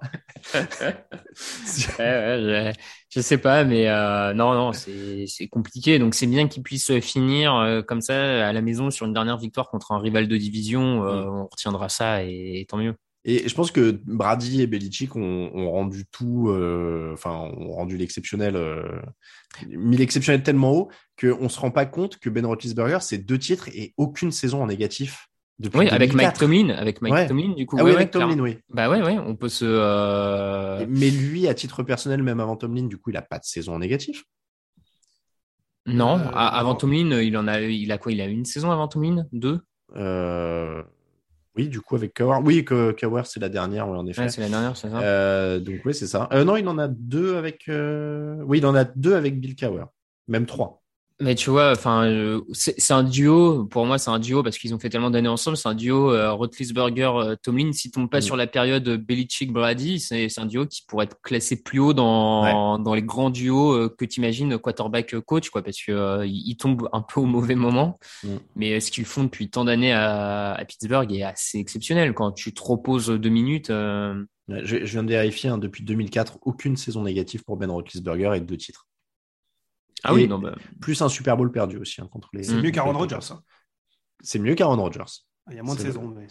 Alors évidemment, attention, ne vous énervez pas sur Twitter. Nous n'avons pas dit que Ben Roethlisberger est un meilleur joueur qu'Aaron Rodgers. Juste dit que statistiquement, le bilan collectif est meilleur. C'était pour mettre en perspective. Voilà. Bills 29, Falcons 15. Drôle de match pour Josh Allen qui a d'abord marqué 2 touchdowns. Juste, on parle pas des Browns quand même. La hype Cleveland. Je les ai oubliés. Autant pour moi, quand même. Les Browns à l'inverse, donc oui, qui finissent complètement sur les jantes. Kevin Stefanski, Baker Mayfield, tout le monde va prendre des bonnes vacances bien méritées parce que là, ça a fini très difficile. Ah bah, ça a fini avec une des prestations offensives les plus catastrophiques de la saison pour Cleveland. Stefanski complètement à côté de son coaching. Baker Mayfield qui dit qu'il va se faire opérer, mais du coup je comprends pas pourquoi il joue depuis un mois si en fait il a mal à l'épaule et qu'il est incapable de lancer. Parce que là c'était pénible à voir sa façon de lancer, ses passes. Donc et là à mon sens c'est aussi un peu au coach à un moment de dire à son quarterback mec t'es pas capable de lancer, on va mettre le quarterback remplaçant. Bref, catastrophe pour une des équipes les plus hypées d'avant-saison après un retour en play-off inespéré. C'est sûr que oui, il n'y a pas eu la grande progression, le passage de palier attendu. Après, bon, c'est très difficile. Lucas, toi qui as vu le match, c'était physique chez Baker Mayfield? Alors moi, ça m'arrangeait bien qu'on passe à autre chose. Parce que je ne veux pas faire un teasing pas cher, mais je voulais en parler un peu plus tard, si vous me comprenez. Très bien. De Cleveland. Donc, très bien. On peut passer à autre chose. Ça m'arrange parce qu'on est encore là, un peu large sur le timing. Bills 29, Falcons 15. Je disais, drôle de match pour Josh Allen, donc qui a marqué 2 touchdowns au sol avant d'être intercepté 3 fois de suite. Ils ont fini par se tourner vers le jeu au sol pour assurer le coup. C'est pas non plus rassurant. J'ai pas vraiment l'impression que c'est cette année qu'ils seront sereins, réguliers et lisibles, les Bills. Hein. Il faut faire notre deuil de ça. Oui. Clairement, voilà, clairement. Après, c'est en milieu de saison, début de saison, ce sont le genre de match qui venaient à perdre parfois. Là, c'est une bonne chose. Ils n'ont pas perdu avec un très bon jeu au sol, ce qui est important pour eux. Alors, les conditions ont fait qu'ils étaient quasiment obligés de jouer au sol parce qu'il neigeait à Buffalo, pour ceux qui ont vu les images. Mais voilà, après, c'est vrai qu'il y a eu 2 Josh Allen dans ce match, avec pas mal de pertes de balles et aussi 2 touchdowns au sol. Au moins, ils ont gagné, ils ont fait le boulot. Ça devrait. Alors attention, ils jouent les Jets la semaine prochaine. On a vu que les Jets, ils peuvent être un petit peu embêtants, mais voilà, ça devrait le faire pour une victoire de la conférence. Après, comme tu le dis, de la division, pardon. Comme tu le dis, on ne sait jamais si on va pas arriver sur un match où les Bills vont passer à travers. Et ils prennent que 10 points derrière ces 3 turnovers, donc ils peuvent un peu remercier leur défense quand même de pas s'être fait plus atteindre que ça, mais. Tu peux pas refaire ça en play-off, quoi. Ça me paraît un peu compliqué. Les Falcons menaient 15-14 à la pause. Hein. Après, ils n'ont pas marqué en deuxième mi-temps. Donc là encore, les Bills se reposent sur leur défense, Raphaël. Oui, c'est ça. Bah, ça reste la plus grosse constante de la saison de Buffalo. C'est globalement quand même sa défense qui a souvent tenu le match ou était à un niveau correct quand l'attaque avait plus de mal. C'est jamais négatif, hein, d'arriver avec une défense solide en play-off. C'est souvent un gage de qualité, mais oui, pas de sérénité. Après, Alors, la saison est décevante. Maintenant, comme pour les Packers, on s'était dit, on en reparle en janvier. Et bon, bah, ils y sont, on va voir. C'est vrai. Les Falcons, évidemment, qu'on retrouvera pendant l'intersaison, on n'a pas appris grand-chose sur cette équipe. Hein. Maintenant, ils essaient de vivre comme ils peuvent, mais contre les grosses équipes, ça ne passe pas. Patriots, 50, Jaguars 10, face à une des pires équipes de la Ligue. Match très facile pour les Patriots. Lucas, je crois que tu t'es un peu ennuyé sur le résumé. Légèrement. Alors, j'ai eu des points puisque ça finit avec 60 points, mais c'est vrai que c'était pas un match compétitif. On pouvait s'y attendre, mais c'est vrai que New England fait partie de ces équipes où quand ils jouent une équipe mauvaise, voire très mauvaise, ils font le boulot. Ils se font rarement surprendre. Alors, ils ont des fois pas un niveau très bon pour battre de grosses équipes, mais au moins, ils se font rarement surprendre. Ils se sont imposés en patron. Il le fallait pour s'assurer une qualification en play-off. Ça a été, Mac Jones a été bon, plutôt rassurant après quelques matchs un petit peu en dents de scie. Alors, tout est à remettre en perspective par rapport à cette adversité qui était très moyenne, voire mauvaise. Mais voilà, Damian Harris a été bon, Jesse Jackson a intercepté un nouveau ballon. Voilà, les stars se sont montrées, tout a été bien. Il reste un dernier match contre Miami qui n'est plus qualifié, donc ça devrait faire pour New England. Il faudra attaquer les playoffs avec, pourquoi pas, un troisième match contre les Bills. Mais voilà, il n'y avait pas grand-chose d'appris, si ce n'est que Trevor Lawrence, encore une fois, a été catastrophique. Ouais, 3 interceptions, là je vois pas trop ce qu'on peut rajouter qu'on n'a pas dit sur lui ces derniers temps. Il faut vraiment espérer qu'il trouve un bon coach pour relancer, qu'il trouve des renforts à l'intersaison, etc. Mac Jones, donc lui, tu l'as dit, 3 touchdowns, impeccable pour se relancer. Ils ont gagné 180 yards au sol, Raphaël. C'était vraiment le match de relance parfait, quoi. Oui, le match à faire à ce moment-là, après une petite déconvenue d'avoir perdu la tête de division, ça permet de se relancer, de montrer que les bases de toute la saison étaient bien là et que l'équipe a progressé. Donc, bon, ouais, à prendre. Chargers 34, Broncos 13. Les Chargers ont gardé leur destin entre les mains. Ils ont mené 17-0 avant de marquer sur toute leur possession de la deuxième mi-temps, sauf la dernière. Net et sans bavure pour Justin Herbert, 22/31, 237 yards, 2 touchdowns. Match quasiment sans histoire, là aussi, pour les Chargers, Raphaël. Oui, ils ont commencé à récupérer quelques blessés en défense, notamment Adderley, leur cornerback qui a fait beaucoup de bien. Match sérieux, on sait qu'ils s'étaient mis un peu en dedans en perdant face à Houston, hein, donc c'est vrai que pour eux c'était malgré tout quand même un test de faire ce bon match contre Denver. Après avoir perdu contre les Texans, fallait le faire. Donc ils l'ont fait, ils se sont bien repris, ils gardent leur destin entre leurs mains, ils ont cette attaque explosive, ils ont des retours en défense. Bon. Ouais, il y a un petit peu plus quand même à apprendre parce qu'il y a eu Rafladi la semaine dernière, ils se sont fait découper au sol face à Rex Burkhead des Texans. Là, ils prennent que 83 yards, donc c'est pas mal face à 2 joueurs au sol, Williams et Gordon, qui avaient été pas mal sur cette saison. Ils ont un bon retour de kick-off avec 101 yards et un touchdown. Et on sait que les équipes spéciales chez les Chargers, c'est pas toujours ça, donc ça aussi c'est à prendre. Et puis donc ouais, il y a quand même, c'est un petit peu plus rassurant. Voilà, du côté de Los Angeles, maintenant il y a une finale à jouer à domicile. Les playoffs, on commence déjà pour eux. Ouais, match propre sans perte de ballon, et comme tu l'as dit, on en reparlera parce que ce sera évidemment l'affiche de la semaine, hein, dans l'émission de jeudi, de ce Chargers Raiders qui fera office de premier match de play-off de la saison, on peut le dire, parce que le vainqueur avancera. Juste un petit mot de Rouloc, 18/25, 245 yards, d'un touchdown. Raphaël, je voulais juste savoir, est-ce que c'est le quarterback du futur ou est-ce qu'on repart sur une intersaison où ils cherchent un quarterback pour les Broncos? Bah écoute, faut commencer à rechercher un quarterback, hein. Après, Drew Lock, lui, il peut espérer faire 10 ans en numéro 2, être tranquille, hein. On lui souhaite, tant mieux. On a trouvé le nouveau Blaine Gabbert. Bah on lui souhaite, écoute. Peut-être. Je précise, évidemment, on passe moins de temps sur les équipes qui sont maintenant éliminées parce qu'elles jouaient sans enjeu et qu'on n'a plus grand-chose à apprendre d'elles, mais ne vous inquiétez pas, on en parlera dans les semaines à venir, pendant l'intersaison, etc. On trouvera des choses. Et puis dans les émissions draft, maintenant aussi, vous avez pas mal de choses à apprendre. Seahawks, 51. Lions 29, on passe dans les matchs qui n'avaient vraiment aucun enjeu pour le coup. Carton pour les Seahawks, punt sur leur premier drive et puis 9 séries avec des points derrière. 4 touchdowns pour Russell Wilson, dont 3 pour DK Metcalf. Même Rashad Penny a gagné 170 yards au sol. Alors ça, voilà. On y croyait plus, celui-là. Oui, alors là, Rashad Penny, c'était vraiment un placement à long terme, hein. C'est ce qu'on a attendu toute la saison, Raphaël. Pourquoi ça marche là et que ça marchait pas avant?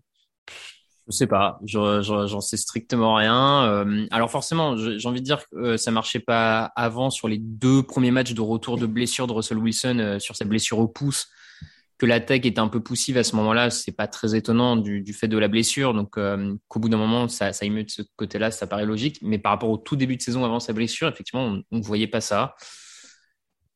J'ai trouvé que pour une fois, il y a eu beaucoup de play action du côté de Seattle. Il y a eu un play call un peu plus inventif. Est-ce que pour une fois, le coordinateur offensif a pu être un peu libre ou pas? Je sais pas, j'en sais rien. De toute façon, non, mais à titre personnel, ça va faire 3-4 ans que les attaques de Seattle sont un peu une énigme parce que Pete Carroll change souvent de coordinateur offensif et il y avait le fameux let Russ cook, enfin laisser Russell Wilson faire sa truc, ouais, et tout. Et bah, on ne sait pas, on sait jamais. En vrai, quand tu réponds comme ça, c'est juste que je m'imagine, j'adorerais que tu sois invité de BFM TV souvent pour parler du Covid ou des trucs comme ça. Tu vois, tu serais vraiment le consultant le plus honnête. Tu viendrais en plateau et te dirais, mais je sais pas. Franchement, je sais pas, j'en sais rien. C'est compliqué cette situation. Honnêtement, comment expliquer à part un peu plus de liberté pour le coordinateur offensif. Enfin, Lucas, une tentative d'explication. Ouais, moi je peux essayer d'expliquer, mais moi je suis très BFM, je peux expliquer pendant 5 minutes et à la fin vous allez vous dire mais en fait il a rien dit du tout, il nous a rien appris, mais au moins j'ai parlé pendant 5 minutes. Mais non, mais après voilà, on va noter Rashad Penny, vous l'avez dit, ça fait quand même quelques matchs qu'il est bon. Depuis qu'ils ont signé Adrian Peterson, il est bon, ça l'a peut-être réveillé. Metcalf qui attrape 3 touchdowns.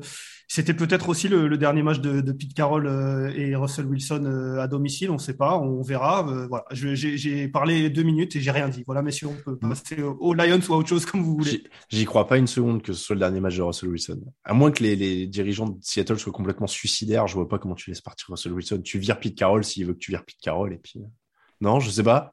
Oui. Ah, il est arrivé des choses plus incroyables qui me choqueraient. C'est vrai que dit comme ça. T'as vu un franchise quarterback vraiment échanger ces 10 dernières années? Je veux dire, dans son prime, quoi, à 30 ans. Non, ce silence veut tout dire, je crois. Voilà. Moi, je dis ça parce que ça fait 2 ans qu'on nous vend des mouvements incroyables de quarterback et tout, mais en vrai, ça bouge pas, les quarterback stars. Les mecs savent qu'il y en a que 15 qui sont viables, ils vont pas les changer s'ils en ont un. Il y a Nick Foles quand même qui a été échangé, je crois. Ouais. C'est vrai que les vainqueurs du Super Bowl, ça change rarement d'équipe. Les Lions jouaient avec Tim Boyle, ça aurait pas probablement changé grand-chose avec Jared Goff. Je suis pas sûr qu'ils auraient suivi le rythme des Seahawks et on peut passer au prochain match. Amon-Ra St. Brown, c'est vrai. Ça, c'est quand même la bonne nouvelle de l'année. Je sais pas, en fait, si je voulais vraiment passer au prochain match, puisque c'est Bears-Giants, 29-3 pour les Bears. Le match de l'enfer, hein, les Giants sont une honte totale. Moins 10 yards à la passe. Alors, j'ai bien dit moins 10, hein, parce qu'il faut retrancher les sacs perdus, les yards perdus sur les sacs et ça fait moins 10. Donc, ça fait du jamais vu depuis Ryan Leaf en 98 avec les Chargers, hein, pour vous situer cette performance négative. Pour les plus jeunes, Leaf, c'est un des buzz donc les plus retentissants de l'histoire, hein, 2e choix de la draft 98. Il n'y a pas d'identité, il n'y a pas d'envie, il n'y a rien en fait chez les Giants. C'est une honte. Non, je suis le seul à... Je suis même pas capable de parler 5 minutes là. Bah non, là... on l'avait déjà dit, quand on a fait notre petit bilan sur Joe Judge, on en avait parlé. Il y a un problème structurel dans cette franchise. Il y a une saison positive, il y a même, enfin, la dernière saison positive, il y en a une par exception sous Ben McAdoo et derrière, faut remonter au dernier titre qui était déjà acquis avec un bilan de 9-7. Après, il y a une nouvelle dimension quand même. C'est Joe Judge en conférence de presse, il faut le dire. Ouais, parce que là, on a basculé dans la dimension Adam Gaze, Matt Rhule, etc. Quand il débarque en conf de presse pour dire « Moi, les joueurs, ils me supplient de rester, ils viennent dans mon bureau. Et ceux qui étaient là l'an dernier, ils m'appellent 2 fois par semaine pour me dire qu'ils aimeraient être là. » Genre, franchement, à qui tu mens? Et tu l'as bien relevé, Raphaël. Moi, dans l'interview, à un moment, ça me fait tiquer. J'avais pas checké sur le moment. Quand il dit « Ouais, une fois, j'étais dans une équipe qui était à l'agonie et tout le monde disait qu'on allait se faire enterrer et tout. » Et dans ma tête, à ce moment-là, je me suis dit, mais il n'était pas au Patriotes avant. Ouais, voilà. Et c'est le cas. Donc, c'est un gros mytho. Il n'a jamais été dans une équipe enterrée, machin et tout. Oui, parce qu'en plus, il fait référence à la saison 2018, visiblement, où les Patriotes, quand ils étaient enterrés, étaient à 7-2, tu vois. Non, mais voilà. Enfin, donc, on en a encore perdu un. Et alors, moi, il y a une autre théorie. J'ai vu passer ça, ça m'a fait rire. Alors, c'est une théorie Twitter, mais à un moment, je vois quelqu'un qui dit, non, mais en fait, il ne parlait pas aux journalistes. Il parlait à son équipe pendant cette conférence de presse. Donc vraiment, il peut pas aller dans le vestiaire et leur parler directement plutôt que de passer pour un gros blaireau devant tout le monde. Ça, c'est une drôle de tactique quand même, hein. Et puis en plus, alors je vais pas mentir, je l'avais rarement entendu parler et il a parlé avec un accent très fort Sud. Voilà. Et alors moi je me suis dit c'est quelqu'un du Sud. Mais non, il est de Pennsylvanie. Il est pas du tout du Sud. C'est comme c'est comme si quelqu'un, un entraîneur de football, de soccer ou quoi, venait, quelqu'un de normal, et parlait d'un coup avec l'accent de Marseille. Mais imaginez ça, d'un coup avec l'accent de Marseille. Oui. Voilà, on se demande. Voilà, moi ça m'a choqué. Je pensais qu'il était du Sud quand j'ai entendu son accent. Je me suis dit tiens, pas du tout. Mais c'est ça, c'est ce que tu dis. Imagine demain l'entraîneur du PSG, genre je sais pas, quand c'était Laurent Blanc ou je sais pas quoi, il arrive et il se met à parler avec un accent de Marseille impossible en conf de presse juste pour faire l'énerver quoi. C'est un truc de ouf. Mais je suis d'accord avec toi, j'ai vu la conf, je dis il parle avec un accent quoi. OK, il est de Pennsylvanie. Donc ouais, c'est vraiment on a basculé dans la quatrième dimension, mais il a l'air particulier Judge quand même depuis le début hein. On est sur de l'ancien là qui aime bien que ça tape, que ça cravache. Après il suffit de voir par quel GM il a été choisi. Voilà, il y a un moment tout est lié hein. Voilà. Les Bears c'était donc avec Andy Dalton hein, ils mènent 14-0 parce que Mike Glennon perd le ballon 2 fois sur les 6 premiers snaps hein, donc si tu veux a priori en termes de gain de terrain ça va vite. Il y a un pick 6 en plus. Non mais voilà. Donc, après, petit cadeau pour les fans de Kaamelott parce que j'avais mis ça dans mon résumé. C'est de la merde, c'est tout. Voilà. C'est de la merde. Non, mais il n'y avait rien d'autre à dire sur ce match. Vivement que ces deux équipes aient des vrais coachs quand même, qu'on parle d'eux d'une manière un peu moins déshonorante la saison prochaine parce que là, c'était dur.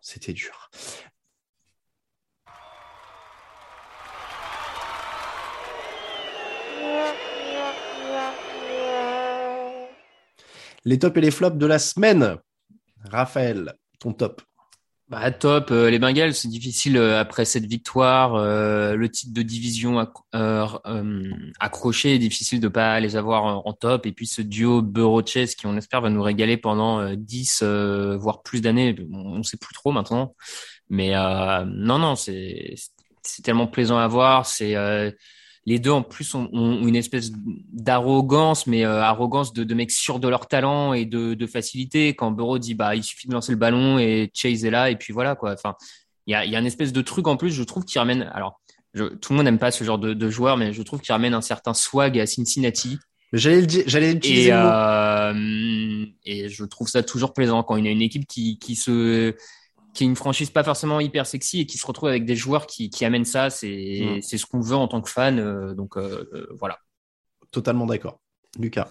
Je vais faire un grand écart générationnel. Moi, ça sera Tom Brady parce qu'en fait, avec tout ce qui s'est passé avec Antonio Brown, on a presque oublié qu'il livre un drive de la gagne incroyable. Alors, comme il a l'habitude de le faire, on estime que c'est normal aussi, mais il parcourt quand même 90 yards. Et puis, à regarder le drive, c'est incroyable de sérénité. Il n'y a aucun spike dans ce drive, alors que nombre de quarterbacks et même des expérimentés auraient géré ça de manière très difficile.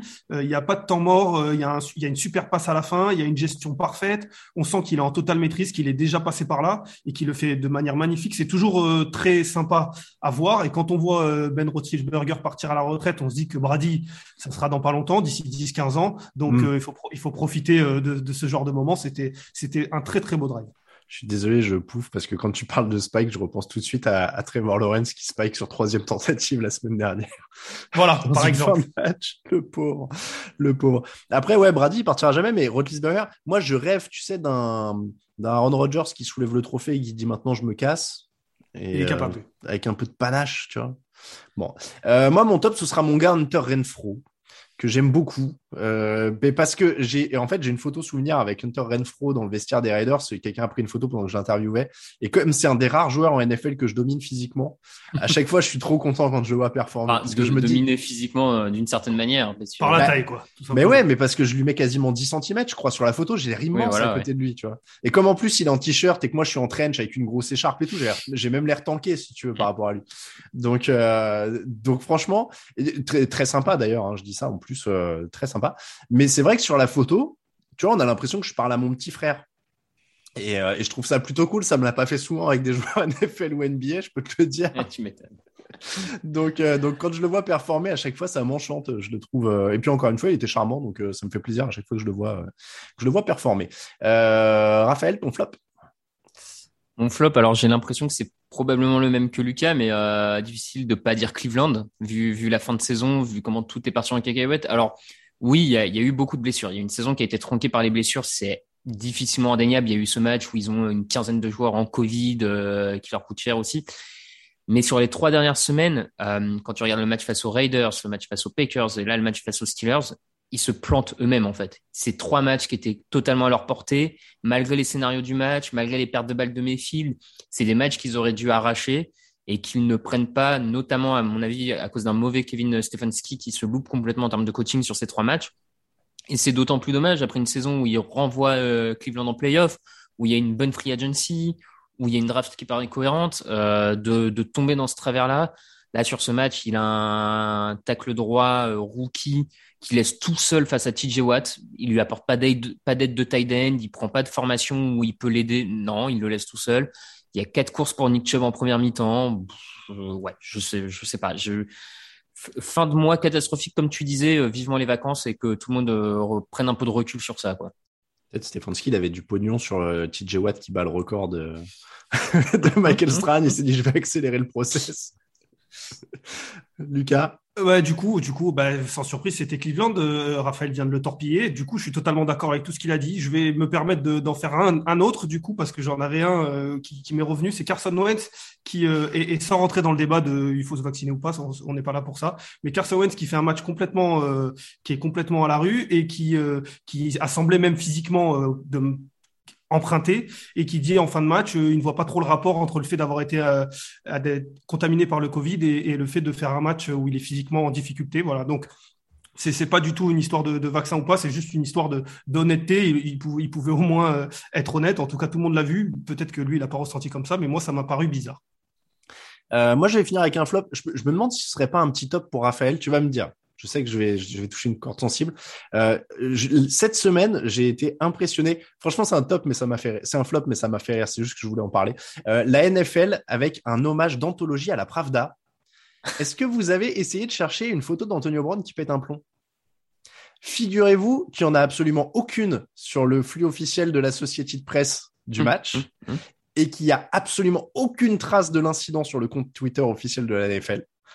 Et en fait, j'imagine vraiment des mecs à la NFL en train de, découper des photos d'Antonio Brown comme ça et de faire des montages genre « il a disparu, il n'existe plus, nous ne lui avons jamais donné de deuxième chance ». Et je vous jure, j'étais halluciné. Il y a un site, il y a un truc de la Associated Press avec des photos par match, etc.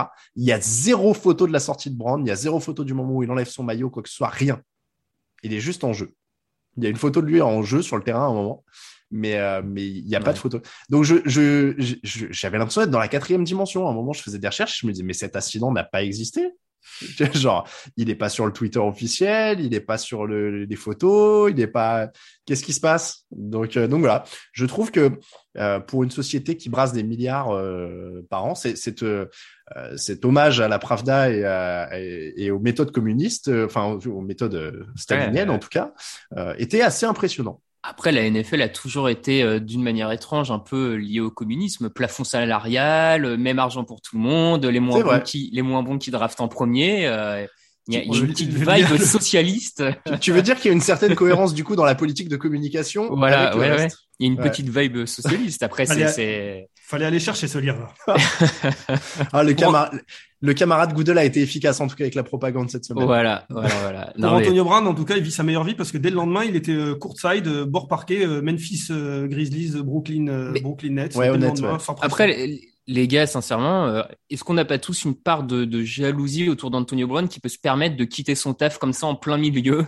Et de se dire qu'il a ce qu'il faut derrière pour continuer à vivre. Moi, je vais pas te dire, tous un peu jaloux de ça, tu vois. Moi, je vais te dire, j'étais à 2 doigts de ce moment ce matin quand j'étais en train d'essayer de configurer mon ordinateur pour enregistrer une vidéo, que le truc a buggé, que ça a merdé dans tous les sens et que ensuite on m'a expliqué qu'il fallait que j'achète un nouveau PC pour OBS, pour le live Twitch, machin, etc. Franchement, j'étais à 2 doigts de faire ce qu'a fait Antonio Brown. Pour ma part, je pourrais le faire, mais moi, je suis jaloux parce qu'il l'a fait torse nu, et ça, je pourrais pas le faire. Parce que le mec, il est parti torse nu, et ça, c'est quand même incroyable. Il y en a peu qui sont capables de faire ça. Mais tu sais que je me suis fait la remarque en le regardant, je me suis dit, il fait pas chaud à New York quand même à ce moment de l'année. Si tu vois, il aurait été à Tampa ou sur un match du mois de septembre, tu dis, bon, ça passe. Non, mais tu vois. Ah, moi, je te jure, quand ça rentre dans la technique, je peux le comprendre. Tu vois, dans mon métier à moi, c'est un peu le même aspect. Ça rentre dans la technique, les ordi et tout. Je suis à deux doigts de faire pareil. Bon, en tout cas, c'était l'épisode numéro 471 du podcast Jean Actu. Merci à vous de nous avoir écoutés. Cette émission vous est proposée par notre partenaire JD Sport pour tout ce qui est sportswear, c'est-à-dire vêtements, sneakers, accessoires des plus grandes marques, mais aussi les maillots NFL. C'est chez JD Sport que ça se passe.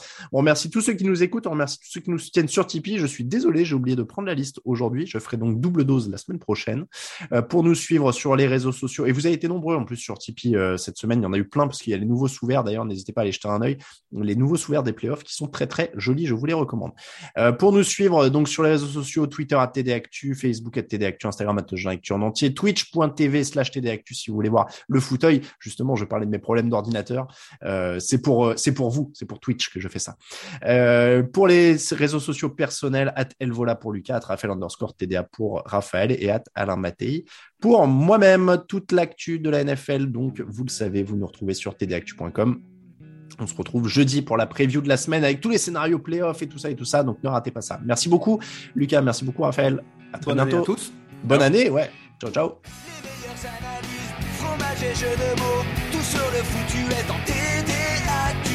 Le mardi, le jeudi, tel gâteau risotto, les meilleures recettes en TDAQ. Fameux pour JJ Watt, Bismuth pour Marshall Lynch, Rocklash Global Beckham, Tom Brady quarterback, calé sur le fauteuil, option Madame Irma, à la fin on compte les points et on finit en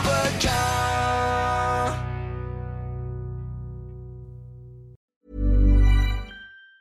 Even on a budget, quality is non-negotiable. That's why Quince is the place to score high-end essentials at 50 to 80% less than similar brands. Get your hands on buttery soft cashmere sweaters from just $60, Italian leather jackets, and so much more. And the best part about Quince, they exclusively partner with factories committed to safe, ethical, and responsible manufacturing. Elevate your style without the elevated price tag with Quince. Go to quince.com/upgrade for free shipping and 365-day returns.